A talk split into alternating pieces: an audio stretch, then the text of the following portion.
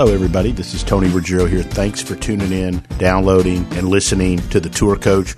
We're rolling through another crazy summer right now, another crazy season.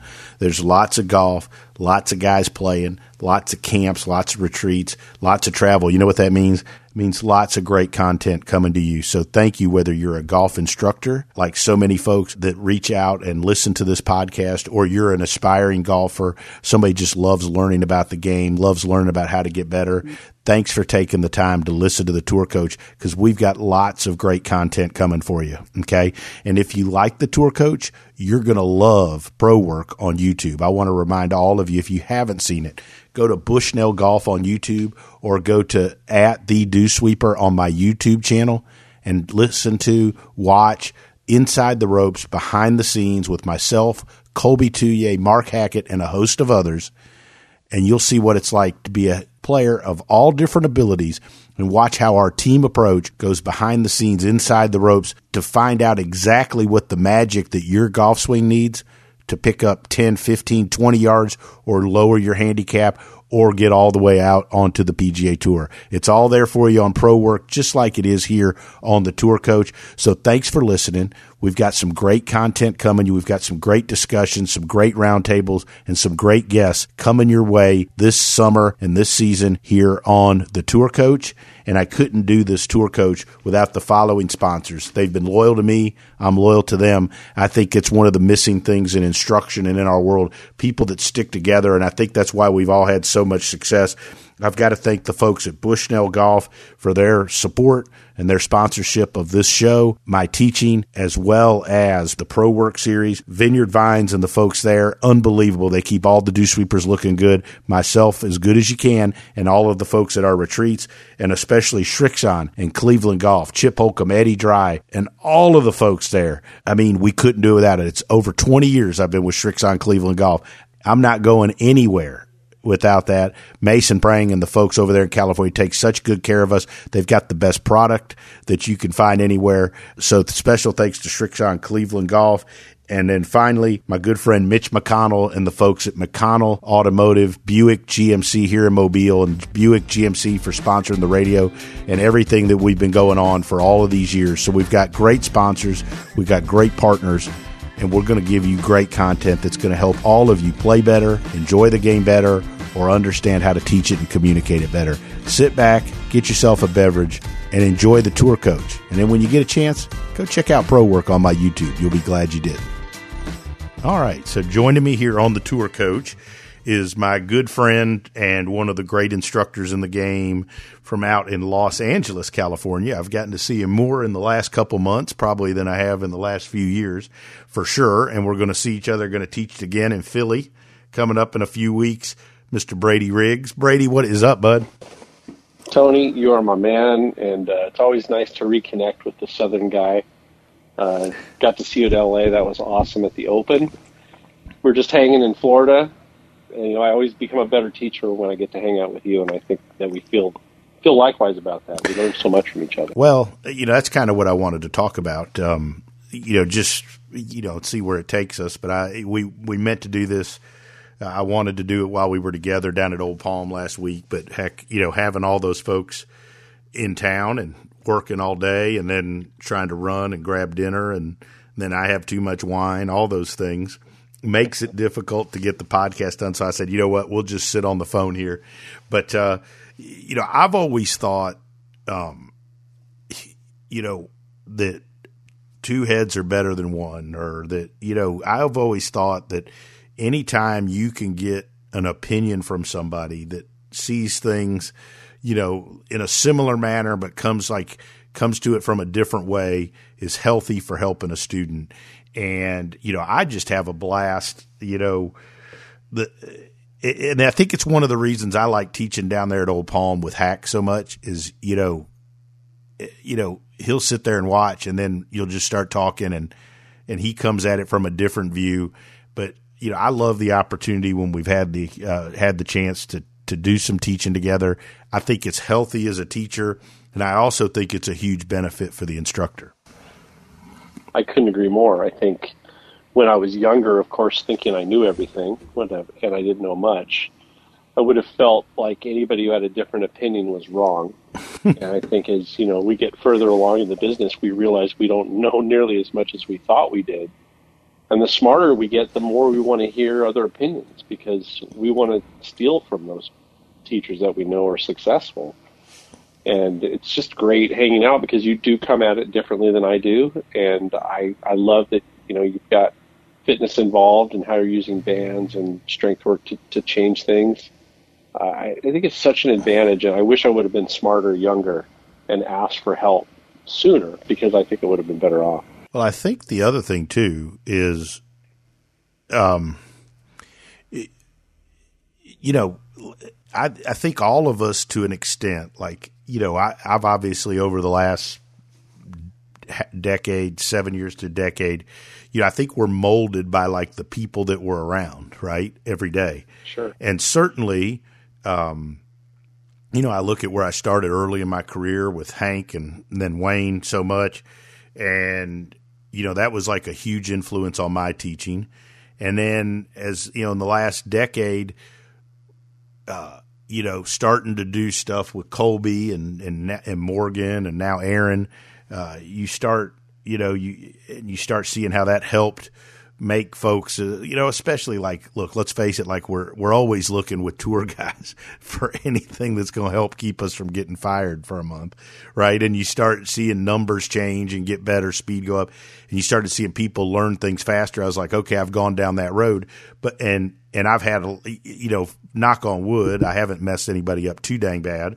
And it's helped me and it's become a big part of my teaching, understanding the body. But like to me, you know, with your background, it, I think you know you start doing that all the time, and it, sometimes like it's just human nature. I think to be a little myopic, like where you look at things the same way. So uh, to me, it's refreshing to bring somebody that you know is great at what they do, that you trust a tremendous amount, has the student's best interest at heart, isn't trying to become famous off of helping somebody. All of those things, I think it's really healthy to share videos, ideas, and thoughts. And then the other part too is like I think it's okay, and we could use more of this, like to be able to say, hey, it's okay for people to have different views or different ideas about ways to get things, and it doesn't mean either person's wrong. Yeah, I think that's that's the difference. That's the shift. I think as a teacher, there's more than one way to teach somebody right and to help them become good and there's probably more than one way to fix certain parts of the swing and i think we get really good at fixing it the way that works for us, right? Right. Because we fix players that way. So you end up like, well, this is how I fix that. But there may be somebody else that's equally good fixing it a different way mm-hmm. that you never thought of. And it's possible, and I'd say more than likely, that if you could do both, you'd probably get to more players and help them faster even though you're really good at doing it your way. No question. And I think that's the benefit of being with somebody who's successful as a teacher, looking at a similar problem and watching them do it differently and go, wow, okay, that, that really worked. I mean, I just remember being in the Bay with you this last trip, and we were talking about, you know, a, a path problem. Mm-hmm. And you had a student, you know, had the bands on the legs, and I wouldn't have gone about it that way you know, and and you're working on speed. And the second that you had the bands on and you were working with him, instantly the path got better and he hit it further. I was like, wow, that was that was really cool. And it wasn't an opinion. We saw it, you know, based on right. the numbers come on off TrackMan. And I would not have gone that route. And it made me think, man, I I should probably be looking more in that direction too because that was very effective. And while my way might work too, why isn't there a better way? Why can't I learn that one? But you know, like too though. So like we had another student where you know the path, uh, you know, was a younger girl, um, super, you know, talented, but the you know the club was too much out to in. And you know, I've gotten you know, I obviously teach a lot of pivot and you know, using a lot of the bands trying to change path and different things with with the body mechanics and and you laid a stick down there, right? And I had this flashback. I was like, man, I, heck, I've done that before, and it instantly helped, right?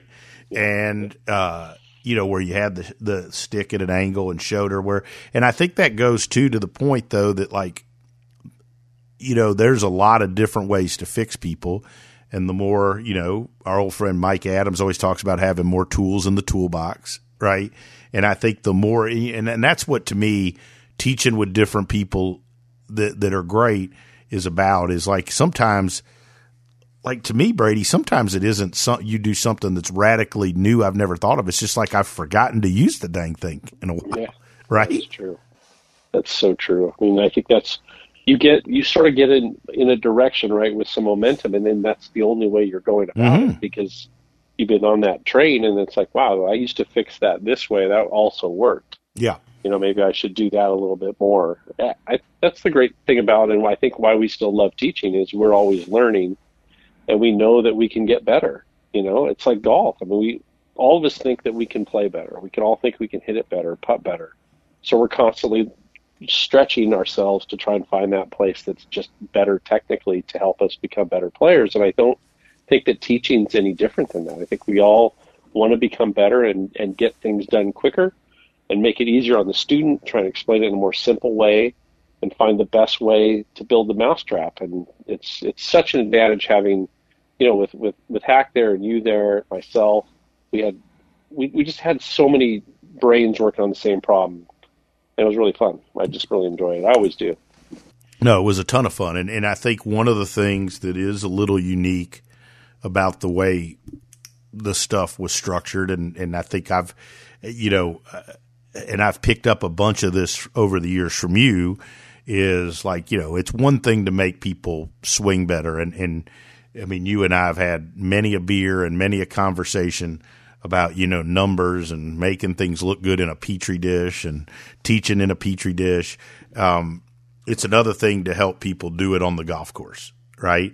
And so, you know, over the years of our friendship and and you know watching you and the success you've had and and and then watching what tour players do, I've, I think it's important to teach people how to practice has been a big part of, of things that I've, you know, I've tried to do and, and helping them understand that. And I thought that that was a really cool part of what we did with these folks this weekend was, you know, I mean, sometimes it's just teaching somebody how to practice it and more importantly, how to apply stuff they're doing and figuring out how to get around the golf course.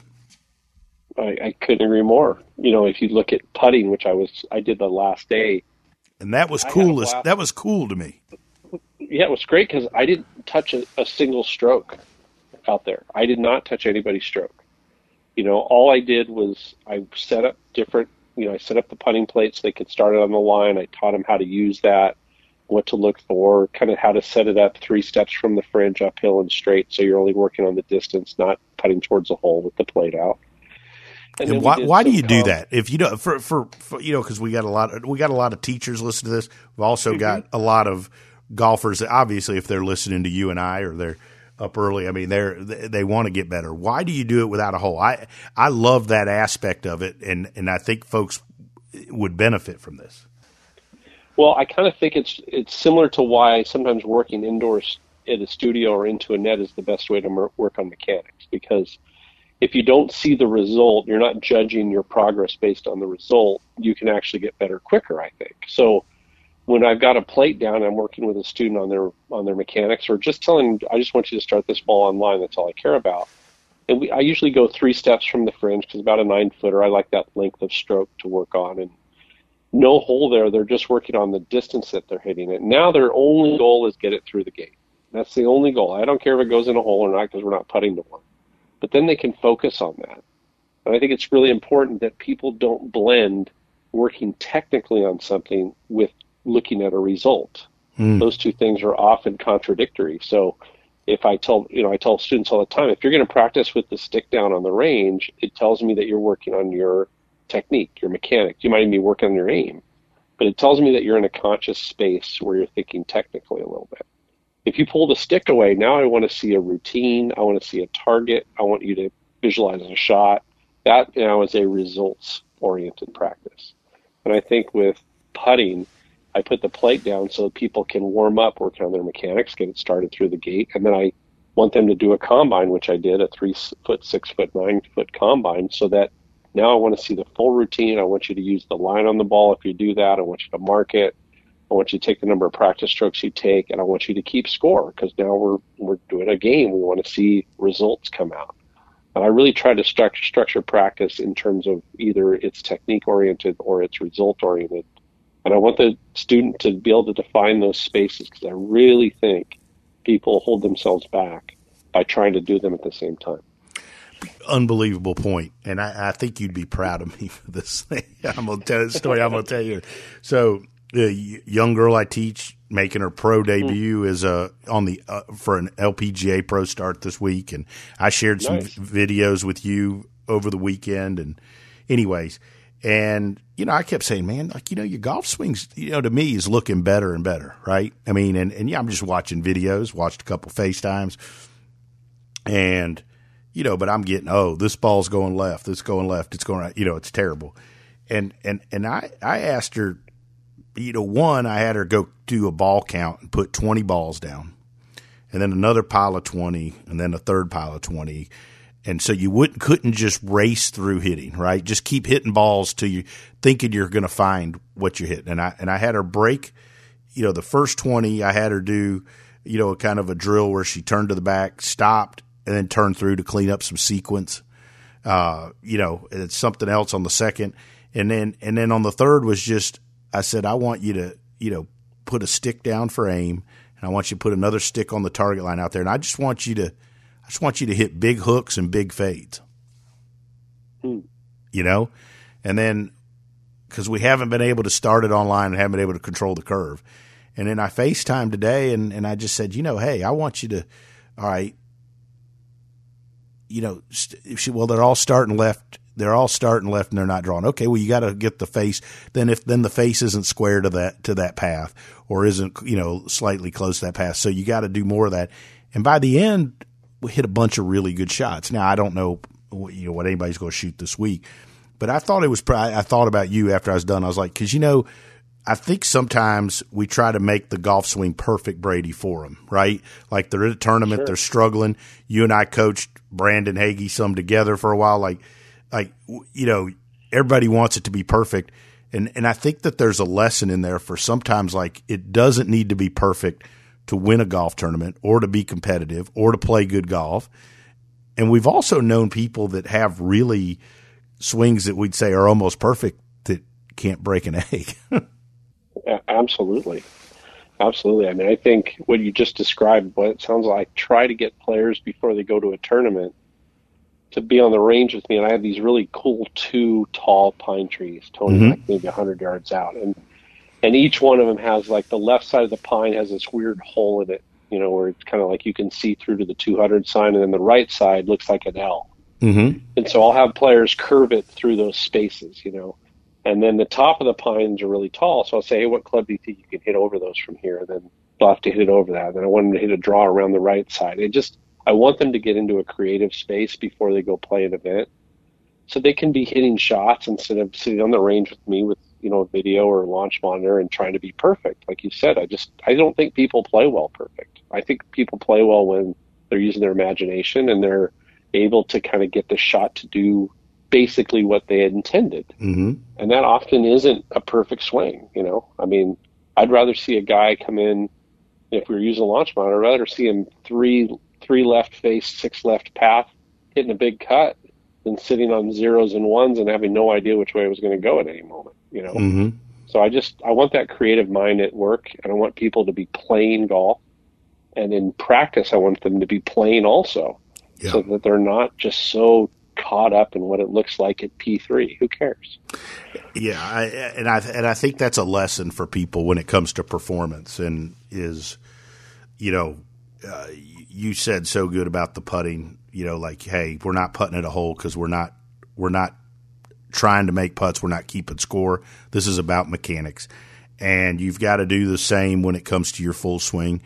Um, talk a little bit about. I, I, I want to get into the combines because I love your combines. I share them with folks that really want to get good, that want to learn how to practice. Uh, I think it's really good for helping people transfer. Talk a little bit about those. Let's kind of talk about what you did you know, I thought it was an interesting group too because we had you know five really good young players. We also had four really good adults that really wanted to get good, all single digit, good, you know, pretty close scratch. Um, you know, one was a hair higher, but like, how did you structure their practice when they were out there, and how did you use combines to help them get better? Great question. So I think the combines are really interesting because each player a different set of expectations based on their skill level. But the combine is so simple that everybody can do it. So let's say a putting combine is what we call 369. And that's five different holes on the green. And you putt simply a three footer, a six footer, and a nine footer on those five different holes. You have 15 total putts, five from each distance.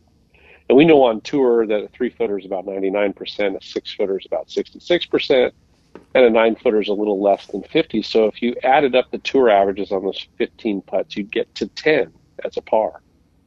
And so I'll have players do that combine, mixing up which putt they start with, the breaks, all that stuff. But they keep score, you know, they keep track, and it's really amazing how many really good players get sixes and sevens on that drill. Mm-hmm. And it's not what you'd expect. And then I had one of the kids pulled off an 11 on that drill. That was great. I mean, that was the highest score I had. Right. So it was better than better than everybody else, and and that kid wasn't as good as as a lot of those players. So I think people sometimes look for love in all the wrong places in golf. They think, oh, I got to hit it further, you know. But a combine tells you this is where you are right now with your ability to make putts from nine feet and in. And you could do it two or three or four times and you could get a pretty good clue as to wow okay i'm not i'm maybe not as good at those as i think i am. Maybe that's a little more relevant to my scoring than me trying to hit it 15 yards further. And then you might get somebody who thinks they're a bad putter and really they're not that bad. They just think they should make everything because they don't understand the data and they get 10s and 11s repeatedly on that drill and it's like hey look you're a good putter you're you're right on the pga tour average you're doing great you know, and that helps them maybe take it easier on themselves and understand they're going to miss some putts from those distances. So the combines are truth, you know, they're truth. They actually are saying this is where you are. And in a lot of ways, it's really not, you don't get that in a, in a golf lesson that often because you're looking at mechanics that maybe aren't very good that kind of work. And then the student's like, yeah, but I'm hitting good shots. But you know that's not going to help them get better. Or you made a change that's really productive, but they're not hitting good shots and they don't want to stick with it. But the combine just offers you a chance to see a real unvarnished view of where you are and to work on it and see progress. Because if you do them all the time, you're going to get much better at them. It's it's just that simple. I, I, one of the things I told all the kids was I said, look, if you want to get good at something, do it 30 minutes a day for 30 days in a row. if you do something 30 minutes a day for 30 days in a row, I promise you, you're going to be a lot better at it than when you started. And it's oh. that consistency that I want to see. Yeah, and, and again, I mean, don't you agree? I think you'll agree with this, but the majority of golfers that come see us, even the most of the really good ones are high end level ones, don't do the same thing every day, all the time, and or, mm. and and are pay what? And I I would venture to say that like is you, but if you went to the very elite, like the top fifty players in the world, there's probably a big difference between the consistency of what they do every day versus the people that are 200 in a world. I couldn't agree more, Tony. I saw it. I, you know, I'm working with Danielle Kang again, right. and we worked together for years way back in the day when she was winning U.S. amateurs, and she's just such a talented player. It's just scary how good she mm-hmm. is. But one of the things she does that I find really interesting is before she gets on the range every day and in a tour event, whether it's a round that counts or not, and her caddy walks out and puts cones down at 30, 50, 70, 90, and 110 yards. And she always warms up on those numbers and she hits different wedges to each of the cones to give her some different trajectories and feels. And it's just a routine that she does every single day when she practices. And she's remarkably good from those numbers. And it's that consistency of working on her distances with those intermediate wedges that makes her such a great intermediate wedge player. It's not a mystery. There's no technical thing here. She just does it all the time. And she she's really good at it. So because she does those numbers, 30, 50, 70, 90, 110, if she gets a number that's in between somewhere, she's super comfortable. That's just a little further than my 70 here. Or it's a little shorter than my 110. You know, the wind's changing. I'm going to hit this one because I can hit this wedge a little lower to that number. I mean, it seems like such a silly, simple thing to do, but it's that consistency and discipline that makes you great at something. Yeah, and I, I remember um, you know, Rick Lamb, one of my one of the mm-hmm. young guys uh, that I teach Korn Ferry Tour Status, and he he's uh, you know he's become friends with from where uh, with Paul Azinger, and I've had the opportunity a couple times to hang out with them at, at a U.S. Open and at a Korn Ferry event, and you know talking about you know so Rick does this thing where he he hits 30, 40, 50 yard shots carries right, and he knows exactly that, and you know Paul talks about like well, if you know what a 30, a 40, and a 50 yard shot and how to hit it, like well think you know, and it's about like how many times you get that. And and not very many people practice and know exactly how far to how that carries, right? But like you think about how many how many times you get it and how many opportunities that does to save a stroke, whether it's get up and down on a par five for birdie or you've got to punch out and you've got a 50 yard shot. Like again, though, it's to putting the time in and committing to doing those sh- shots and knowing how far that carry is and knowing what you do. And, uh, you know, and to me nowadays too, with the wide range of launch monitors out there that aren't that expensive. Obviously, we Ooh. use Launch Pro a lot, and from Bushnell, but like the, they're easier to practice than they ever have been. Like when you and I were coming up. Totally. I mean, and you could do something super simple like put a cone out there. You know, right. Get your laser in your hand, walk out, throw a cone down, laser your bag, you know how far you are. Simple, you know.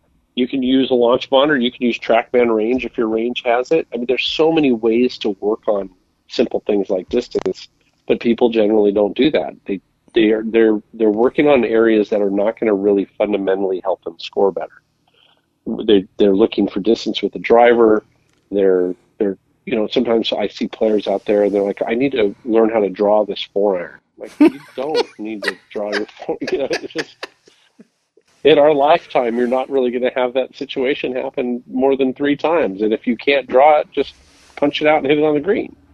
You know, like they're just they're not working on the right stuff, and they don't train it in a way that's productive. They're blending mechanics and results. They're they're they're looking for something that is, is some magic move in a swing that they couldn't do even if there was a magic move, and there isn't one. And and it's why people really struggle to score and they don't enjoy the game as much as they could because they're working on the wrong stuff and I, i'm like you tony i still love to play and i want to go out and play well when i play and i know i know that for me to do that i need to be more consistent i need to make better decisions and i need to have a little more control and i can get all those things if i practice the, the right way as much as i'd love to hit it further that's not going to make much of a difference for me well, I mean, you know, another aspect of this weekend that I thought was fantastic was having Zach Zucker there with us. Obviously, plays sure. at a high level, playing great golf.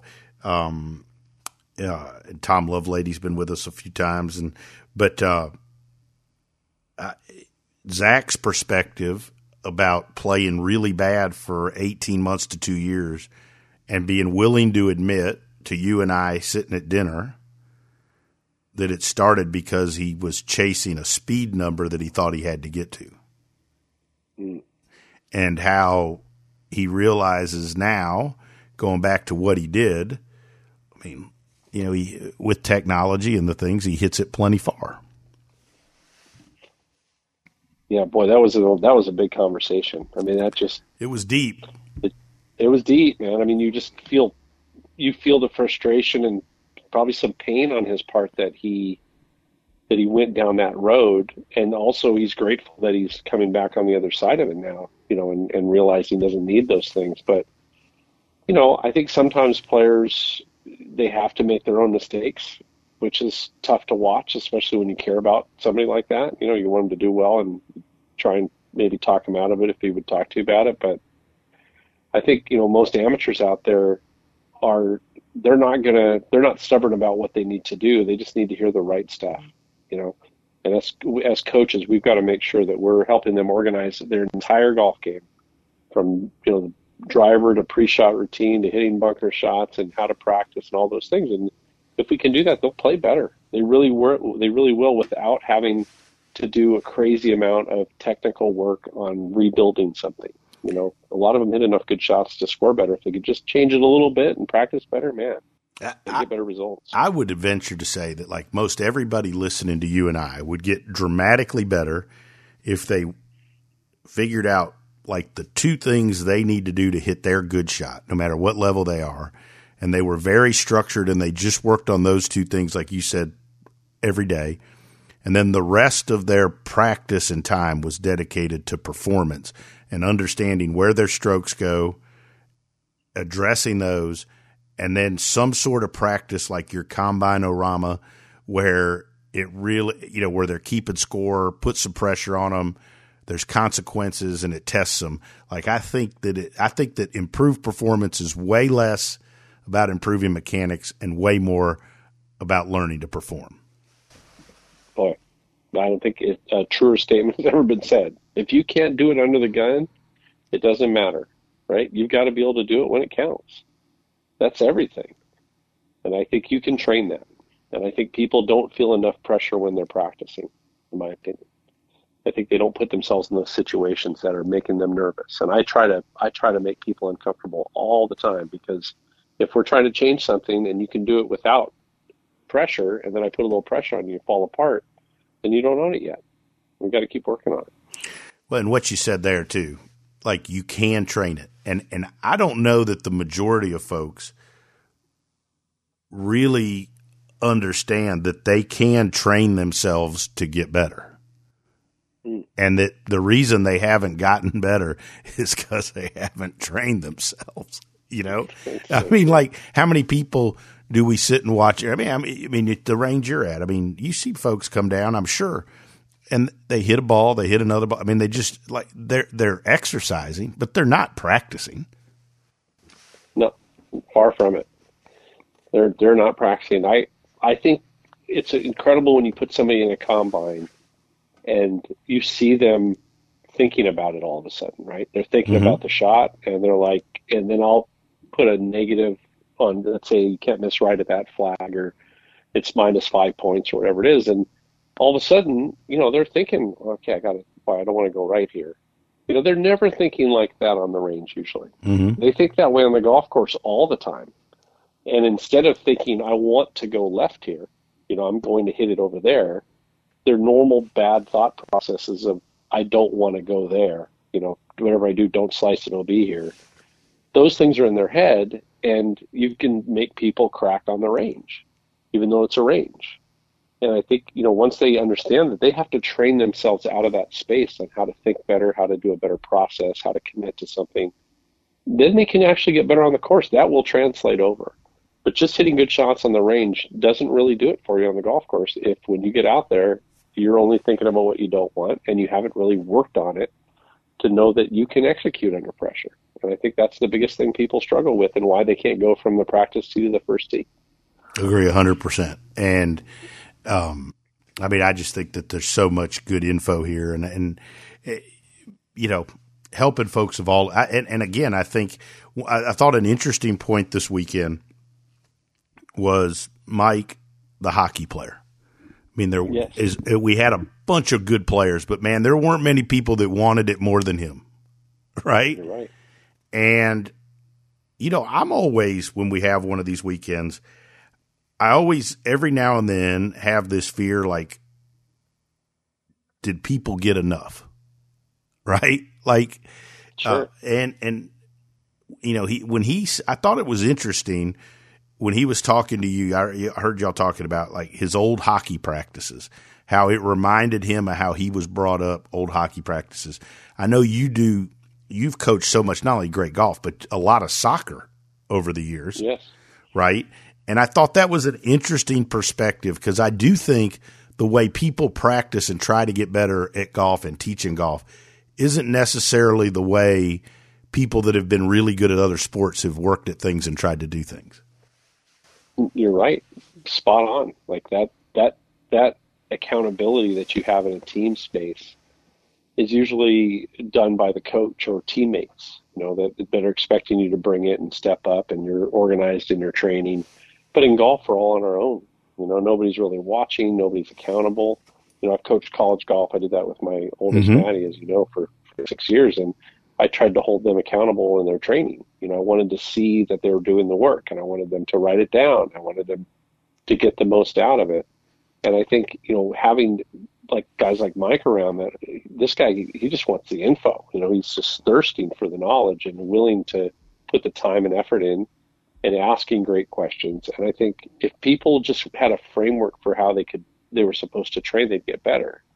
And I think, you know, a lot of us as teachers probably we teach for the time that we're with them and then we send them on their way and, and we just have to do a better job of making sure they understand how to go get better in the in the vast amount of time that they're going to be spending on their own. You know, if, they, if we don't give them that, how can they get better? And and ultimately, I think that's what folks come to us. I mean, I know there's people that just come to you that chase and speed and all of that sure. stuff. And I, and I, you know, I get, I, I know people get mad at me sometimes, and I'm probably a little bit of a jerk sometimes. but like, you, you yeah. can make anybody's speed number look good on Instagram and on a launch monitor, but that yeah. doesn't mean you're a better player. You're right and Zach could attest to that, right? I mean, he yeah. he had that happen to him. He's hitting it further, and he wasn't playing any better. He's playing worse. Yeah, yeah. Brady, it's been awesome, man. And, uh, first of all, it's just been fun having you come east and hanging out a little bit. man, it's great. I love the South, Tony. You know, I love I love being there with you. I always have a great time. I don't have an accent, do I? Do I have Not an accent? At all. Not at all. Not at all. Not even close. Well, I'm coming I'm out with Mark down there Old, at Old Palm. What a great place. Super, super spot. We're going to have fun in Philly. I'm coming west out to LA mid August for a few days to do some teaching. So hopefully we'll get the chance to have some dinner, hang out. You, are going to be sick of me by by the time we're done with this. That's not possible, Tony. Not possible. We're going to have a great time. I promise. We might even help somebody along the way. Maybe. Let's not get ahead of ourselves. It's possible. buddy, you're the best. Look forward to catching up in a couple weeks. You got it, man. Can't wait. I hope you enjoyed this edition of The Tour Coach and this conversation that we brought to you about playing, learning, and teaching the game of golf. We'll be back next week with another edition of The Tour Coach. In between now and next week, make sure you follow us on our social channels. You can always find me at the Dew Sweeper on Instagram or go to our YouTube page where you'll see a scene and a video from my teachings daily on our YouTube channel. You can find that by looking up Tony Ruggiero and the Dew Sweepers on YouTube. Until then, make sure you follow and check out Everything Tour Coach and all our sponsors, Srixon Cleveland Golf, Bushnell, Vineyard Vines, and Buick GMC. I'll be back next week to help all of us appreciate, learn, and enjoy the game of golf.